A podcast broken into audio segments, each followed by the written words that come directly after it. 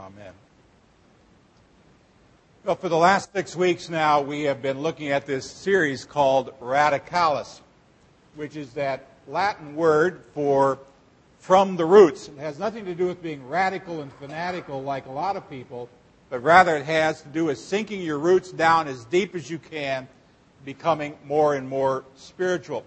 We're talking about not being shallow or selfish people, but being deeply rooted in the love of God.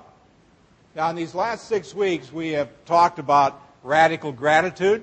We've talked about radical faith. We've talked about radical joy. We've talked about radical love. And last week was radical hope. Next week will be radical freedom. But today, radical generosity. And to start with, if you look at your message outline on the screen, you should see a passage from Proverbs chapter 11, verse 24. It's from the message translation. It says, The world of the generous gets larger and larger. The world of the stingy gets smaller and smaller. Now, what is the writer of the Proverbs, probably Solomon, saying here? Well, he's saying that generosity is far more than uh, financial giving. It's learning to live generously as a lifestyle. Now, the Bible tells us that we are to be generous in every area of our life. And I don't want you to get all excited this morning and say, oh, well, Pastor's going to preach about money today. No, not really. Not really.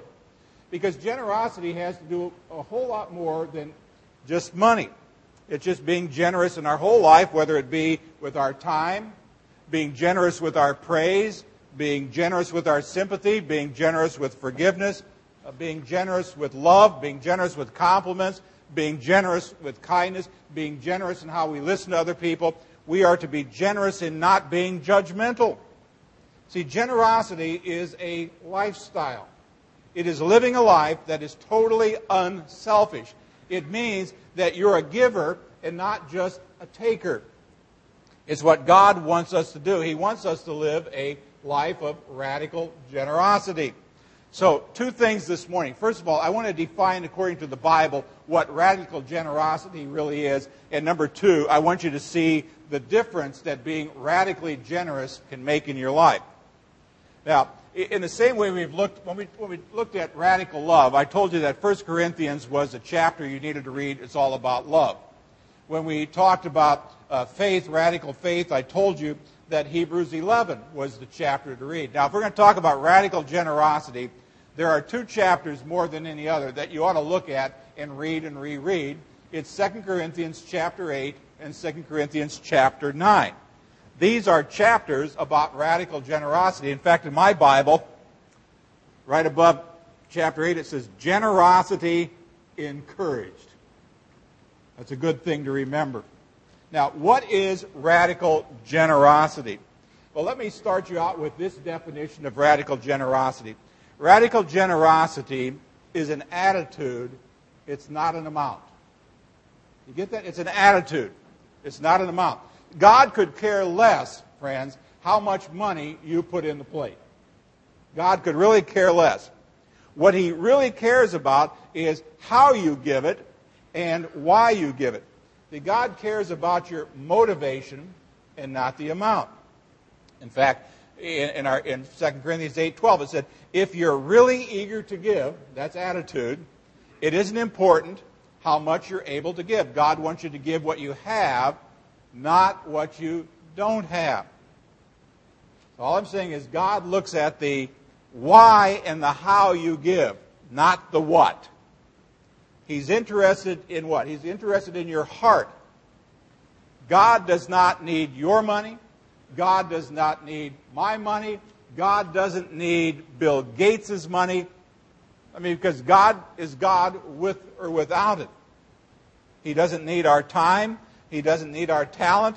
He doesn't need our sympathy. What he says he wants is your heart. Because where your heart is, guess what? All those other things are. Now, in this passage from 2 Corinthians 8:12, there are at least four attitudes that define radical generosity. And I think the best way to learn anything in life is to learn by a model. And here in 2 Corinthians, Paul gives us the example of some churches in Macedonia. and Macedonia is what we would call Greece today. Now, Paul, being an apostle, had gone out and he'd started a bunch of churches. And when he left them, he wrote letters to them. Many of those letters you know. I mean, one city was called Philippi, and to them he wrote what? The book of, or the letter to the Philippians. Another one was in Thessalonica. He wrote 1st and 2nd Thessalonians. Now he's writing some letters to Corinth, and that's a city in Greece. Now I'm going to give you a little bit of background to what he's writing about here in, Corinth, in 1 Corinthians. Christians in Jerusalem, there was a church that was started on Pentecost. You all remember that? When the Holy Spirit came, tongues of fire on the head, people speaking in tongues, 3,000 people baptized and saved, all of that. Well, it was a big church, but it was an extremely poor church. It was suffering great financial hardship. So Paul wrote a letter to all of these other churches in Macedonia, and he said, let's gather a special offering, kind of like the offering we gathered last week for Haiti. And let's give it to these people who were in the midst of their financial crisis. And all of these churches in Macedonia stepped up to the plate and they gave. They gave generously. In fact, you might say they gave radically, because if you heard what Kevin read to you before, they gave even beyond what they were able to do. Now, Paul is turning his attention to another church, the Corinthians church, and he's saying to them, How about you guys? How about you? Well, you want to step up to the plate too? Why don't you do the same thing? In fact, what I'm going to do is I am going to give you an example of how you ought to give. Let me tell you about these other Macedonian churches. That's what Paul is saying. He says in verses 1 and 2, We want you to know what God's grace has accomplished in the churches in Macedonia. They have been severely tested by the troubles they went through, but their joy is so great that they what? They were extremely generous in their giving, even though they themselves were desperately poor. Boy, hook those two together. Extremely generous, desperately poor. Doesn't seem like that ought to fit, does it? See, now here's the first attitude radical generosity is enjoyable. Do you know that? Giving away stuff is fun. Now, if you look at that verse, these Macedonian churches, they were desperately poor, they had their own set of problems. Uh, you ever hear of a church like that? We ain't got nothing. We're so poor. We're as poor as church mice. I never knew mice carried a wallet or had credit cards, but I guess we're that poor. But notice it didn't stop them from giving. It says they were extremely generous. They were practicing radical generosity. And it says they gave out of joy. Now, friends, I got to tell you, unbelievers, people who are not Christ followers, do not understand church people who give to the church or give to the missions generously. You know, they just don't get it. Why would you be giving them all that money? You could be spending it on yourselves. And Christians kind of know we kind of are. we're, we're sending it on. We can't take it with us, but we can send it on ahead. Remember, Jesus himself one time said, "It's more. There's more happiness in giving than receiving. You know, more, more. It's better to give than to receive." You ever heard that one? Generally trotted out at Christmas time. Now, I admit that when I was a kid, uh, growing up in Seward, Nebraska, I thought that was bogus. I thought that was an out and out lie. Christmas was all about me. What am I going to get for Christmas. You ever done that one, Courtney? It's all about the courtster. No? I grew up, Courtney. Y'all been there. I'm just picking on Courtney. We've all been there. Hopefully, over the years, I've matured. Today, quite honestly, I don't care if I get anything. Christmas to me is really more today, and I think Nancy would, would join with it's kind of more about giving to our kids or giving to our grandson and just seeing them enjoy it. See, the mark of maturity is when you kind of switch and you begin to understand that there really is more joy in giving it than getting it. Now, if I only enjoy getting it, it means that I haven't grown up yet. I'm still a, a selfish little baby. And it's not by accident, by the way, that the word miser and miserable come from the same word. There are people like that. I know people who could squeeze a nickel so hard they could make that Indian on the front cry. You can squeeze pennies until Abraham Lincoln had tears in his eyes. Here's the second thing radical generosity is supernatural. Supernatural. Verse 3 says, For I testify that they gave as much as they were able and even beyond their ability. Now, how's that possible? You see, natural giving, which is what many people practice, and I don't care whether it's money or time or talent or whatever it is, natural giving is giving what you think you're able to give. Supernatural giving is giving beyond your ability. Now, how do you do that? I'm going to give you a very simple little response. When you figure out why you want to give, God will always show you how to give. Going to say that again. When you figure out why you want to do it, why you want to give, God will always show you how to do it. He will always make a way. Here's the third thing about radical generosity it is enthusiastic. That means we don't do it out of guilt or drudgery or sorrow. In fact, in verses 3 and 4, Paul talks about this model. He said, Of their own free will, they begged us and pleaded for us, pleaded for the privilege of having a part in helping God's people in Judea. Mark, I, I don't know, this will happen to you someday when you're a pastor. It is, I, I got to tell you, this has never happened to me yet. I've never yet had a congregation stand up and say, Pastor, please let us give more. Please, please, we beg you, pass the plates again. Never seen it. Never seen it. I have been in, in Nigeria, though, and watched people dance their offerings to the altar. That was cool. That was enthusiastic. Imagine dancing your, your offerings to the altar. They were happy about it. See, it says with enthusiasm. Enthusiasm is that Greek word entheos in God. When you get in God, guess what? You jolly up. You get enthusiastic. You get excited about it. Are you all excited? I heard one right there. Woo. okay. Laura's kind of, woo. well, I know you're all Lutherans. You're excited on the inside. Fourth, radical generosity is a spiritual habit. 2 Corinthians 8 5 says, They gave in a way we did not expect. They gave themselves first to the Lord and then to us. This is what God wants. You know, that's kind of interesting. They gave themselves first to the Lord and then to us. I mean, first of all, to the Lord, what is it? That's salvation. Then they gave themselves to us. That's membership. You know, we're going to we're to become Christian. Then we're going to find a church body. Uh, those are two commitments that everybody really needs to make. Give yourself to the Lord. Become a part of a, a God fearing, Bible teaching, Bible reading, Bible loving Bible believing church. And it becomes part of your spiritual maturity. We are kind of talking about that in adult Bible class this morning. It's a habit. It's a habit because I'm maturing. I get a little bit better at it all the time. It's a habit. It's good for my heart.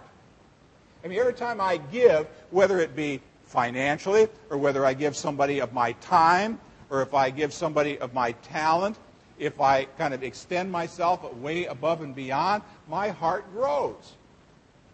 2 Corinthians 8:19, your offering is a service that glorifies the Lord and shows your eagerness to help.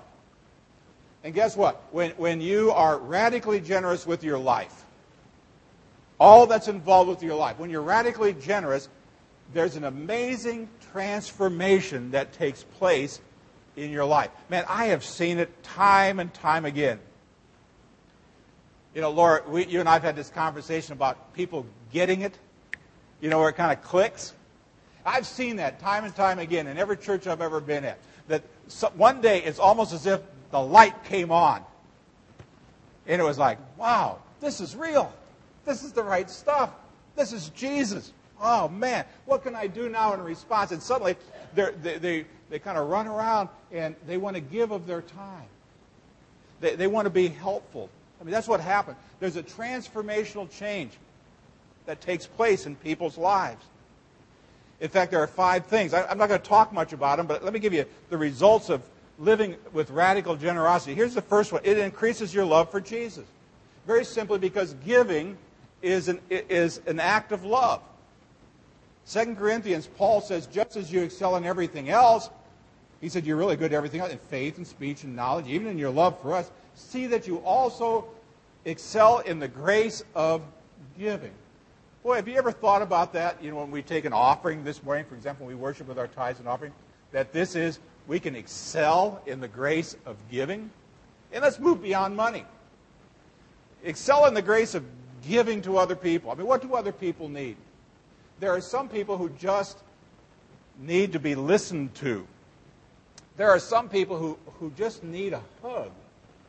There's some people just need a hamburger. Jason, a little bit of time.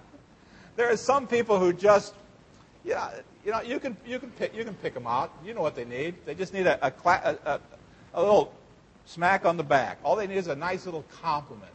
Sometimes they, you know, you see that they've got some problems, and you've got a little bit of, you know, plumbing experience or carpentry experience. And you say, I can fix that. I can do that. I can help you know, it's excelling in that grace of giving. He said, I'm not, he said, I'm not commanding you. He said, because commanding is not what God wants. He just wants to test your sincerity. You say you love Him. Let's see some radical generosity here. See, every time you are generous with anything in your life, one, it proves your love for Jesus, and two, it strengthens your love for Jesus. I haven't seen this bumper sticker for a long time, but I, I, it was always kind of funny it said, if you love Jesus, tithe, any fool can honk. you know, that's true. It's saying, put your money where your mouth is. Put your treasure where your mouth is. Where your treasure is, guess what? Your heart's going to be there too. Here's the second transformational thing it makes me more like Jesus. Now, if you're going to call yourself a Christ follower or a Christian, that means you're going to become more and more like that person. And we all want to be more and more like Jesus, more and more like Christ. And so every time I give, in whatever way I choose to give, it breaks the, the grip of materialism in my life. It, you know, we live in an extremely materialistic society. Uh, my aunt sent me a letter this last week. She went to something, a ladies' aid meeting at her church, where a, a young girl from Concordia University in Seward talked about her Christmas trip to Haiti. It described what was going on in Haiti, and I'm going to see that up close and personal about a little over two weeks from now. But the thing that stuck out was we ate a lot of rice and beans. now, that's pretty simple stuff. Uh, you know, and, and I think about that, and he said there's hardly any roads at all, and everything's damaged, and everything's poor. You know, and here uh, you know, if we got anything that's damaged, we just toss it out and buy something new. I mean, most of us probably have more TVs in our house than we have people to watch them. A lot of people have more cars than they have people to drive them. Um, I seriously doubt that anybody here only owns one pair of shoes. You know, we kind of buy. We're kind of hooked on it. But every time we learn to give it away, give it away, give it away, it kind of breaks that grip of materialism. And every time I give, my heart grows a little bit bigger. And every time I give, I become a little bit more like Jesus. Now, who's the master of generosity? Well, we know it's Jesus. Verse 9. You're familiar with the generosity of our master, Jesus Christ. Rich as he was, he gave it all away for us. In one stroke, he became poor and we became rich. Jesus had it all.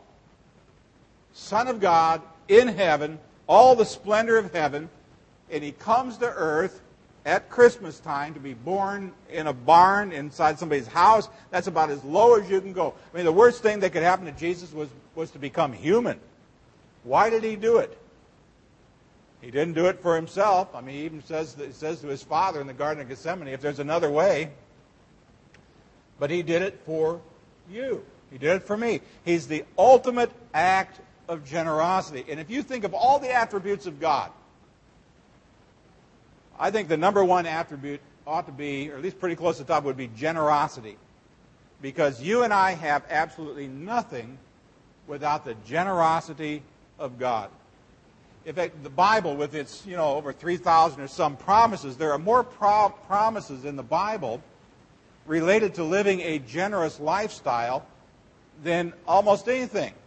Over and over again, God says that if you'll be generous with your time, if you'll be generous with your money, if you'll be generous with your life, if you'll be generous with your influence, whatever, I will bless you in this way or that way. Just the way it works. Now, why does God want us to be generous more than anything else?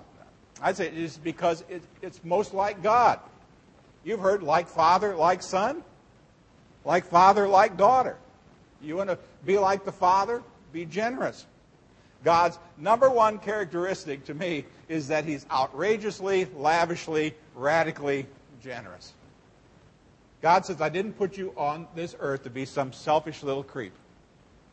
I put you on this earth to learn to be other people centered, to be radically generous. Uh, I didn't put you on this earth to live for yourself. I made you to become like me to learn generosity. Here's number three it deepens my faith. You know, following the message today, we're going to have an affirmation of faith. But every time you give, you also make an affirmation of faith as well. It's kind of like saying, God, this is something I could use for myself but I'm giving it away because I'll know, I know you'll supply me with what I need, and I'm trusting you. I don't know how many times over the years where people will call on the phone and they say, Pastor, I hate to bother you. I know you're really busy. You probably don't have the time. Well, don't believe that lie. I'll always have the time you call. It'd be really rare when I'd say, You're right. Click. But guess what? You know, if you give the time, you end up with time. God gives you back what you need. It just works that way. It demonstrates and develops faith. God, God's going to supply what you need. I'm going to trust. Now, here it says in the scriptures, remember this whoever sows sparingly will also reap sparingly. Whoever sows generously will reap generously. Uh, for God loves a cheerful giver. Greek word cheerful, hilaros. He loves a hilarious, rolling in the aisles kind of giving. Now, we've got these screens hooked up today that when we take the offering, they're going to pan the congregation. As the plate comes by, we're going to flash up different faces up here and see what kind of givers you are.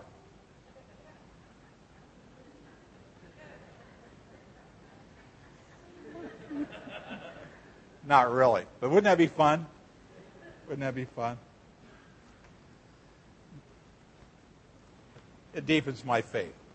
You sow sparingly, you reap sparingly. God loves a cheerful giver. God is able to make all grace abound to you so that in all things, at all times, having all that you need, you will abound in every good work. Yeah.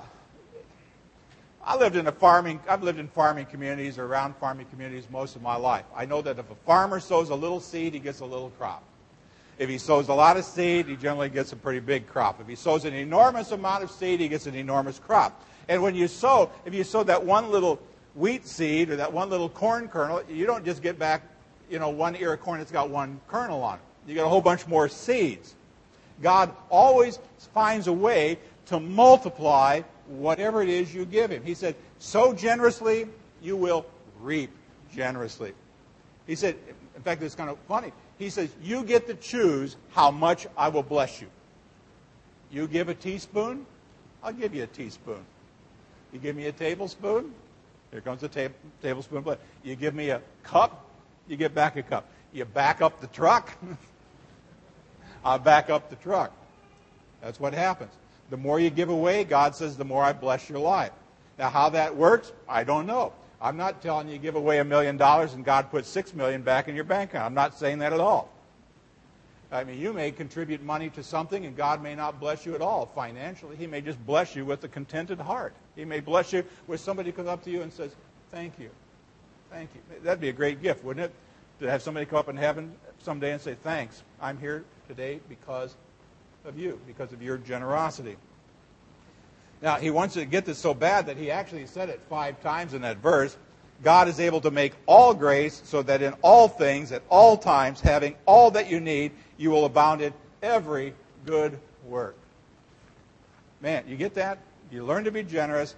God said, I'll take all I'll take care of all of your needs, all of the time, all of the way, every place, all the while, everywhere you could possibly think of. It's all, all, all, all, all, all.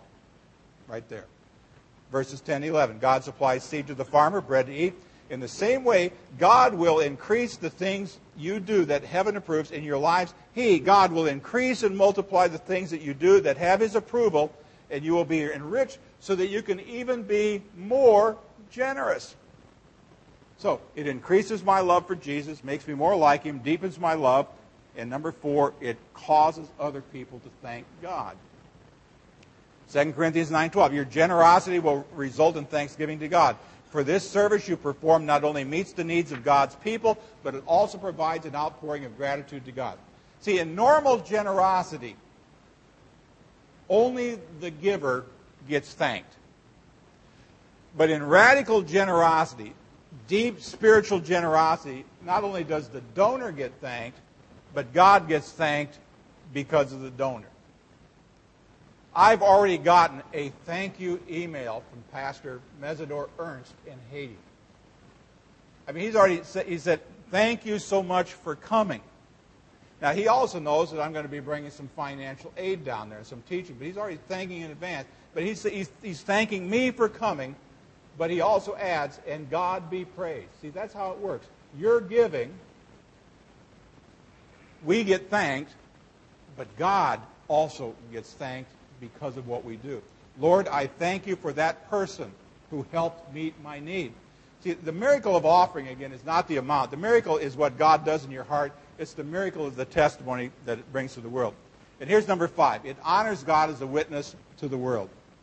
Verses 11 to 13. You will glorify God through this genuine act of service because of your commitment to spread the good news of Jesus Christ and because of your generosity. Friends, when you are willing when you're committed to spreading the good news and also helping fund it, it glorifies God as a witness to the world. I want to end up today by just giving you a, a twofold challenge. A twofold challenge. Challenge number one is that you will learn to say and that you will learn to pray, Lord, I'm not going to be a shallow believer. That's my first challenge, that you would learn to say, I'm going to be a more spiritually mature man or woman of God. I'm going to be there. I'm going to grow. I'm going to sink down spiritual roots. I'm going to be what God wants me to be. That's challenge number one. Here's challenge number two, and that's that you start praying, God, help me to reach one more person for Jesus.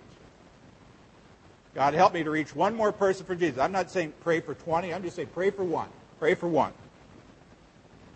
And friends, if you pray this, help me reach one person for Jesus. If you pray that prayer every day, God will answer that prayer.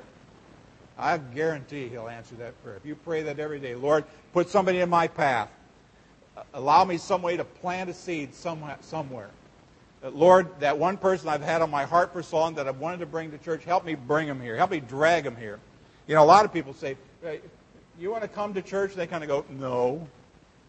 You know what I found occasionally works is when you say, we have church at 10 o'clock. What time can I pick you up? Uh, oh, uh, uh, 9.30, I guess. Maybe you got him. Maybe you got him there.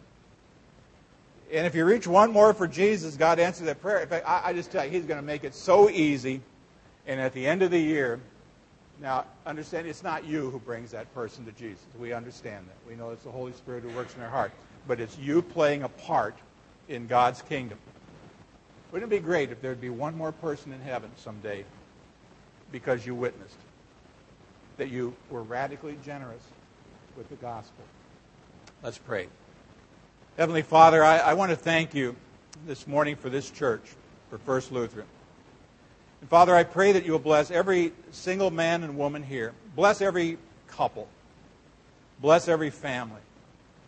Bless every senior adult and every young child. And Lord, protect our people from evil, from discouragement, from depression, from disappointment. But most of all, I ask that you help them develop deep spiritual roots, that they'll grow closer and closer to you, finding the maturity and the stability so that nothing, no circumstance, no rogue winds, no economy, nothing takes away their joy, nothing takes away their faith, nothing can take away their love for you and others. And Father, I'd also ask that you would bless the jobs and the careers of every person here. And I pray that they will be successful not for their own benefit, but so that they can bless the world. Enable them to help other people. And Father, protect their health and their minds and their emotions. Bless them spiritually with new insights, and bless them emotionally with joy and peace and love, and bless their relationships. Lord, we don't always know what your will is in any situation, but we do know that you've told us to ask. So, on behalf of this people today, you have called me to serve. I'm asking you to meet their needs, to answer their prayers, to hear their requests. And Lord, I ask you to do this not because of me, but because of what Jesus did on the cross.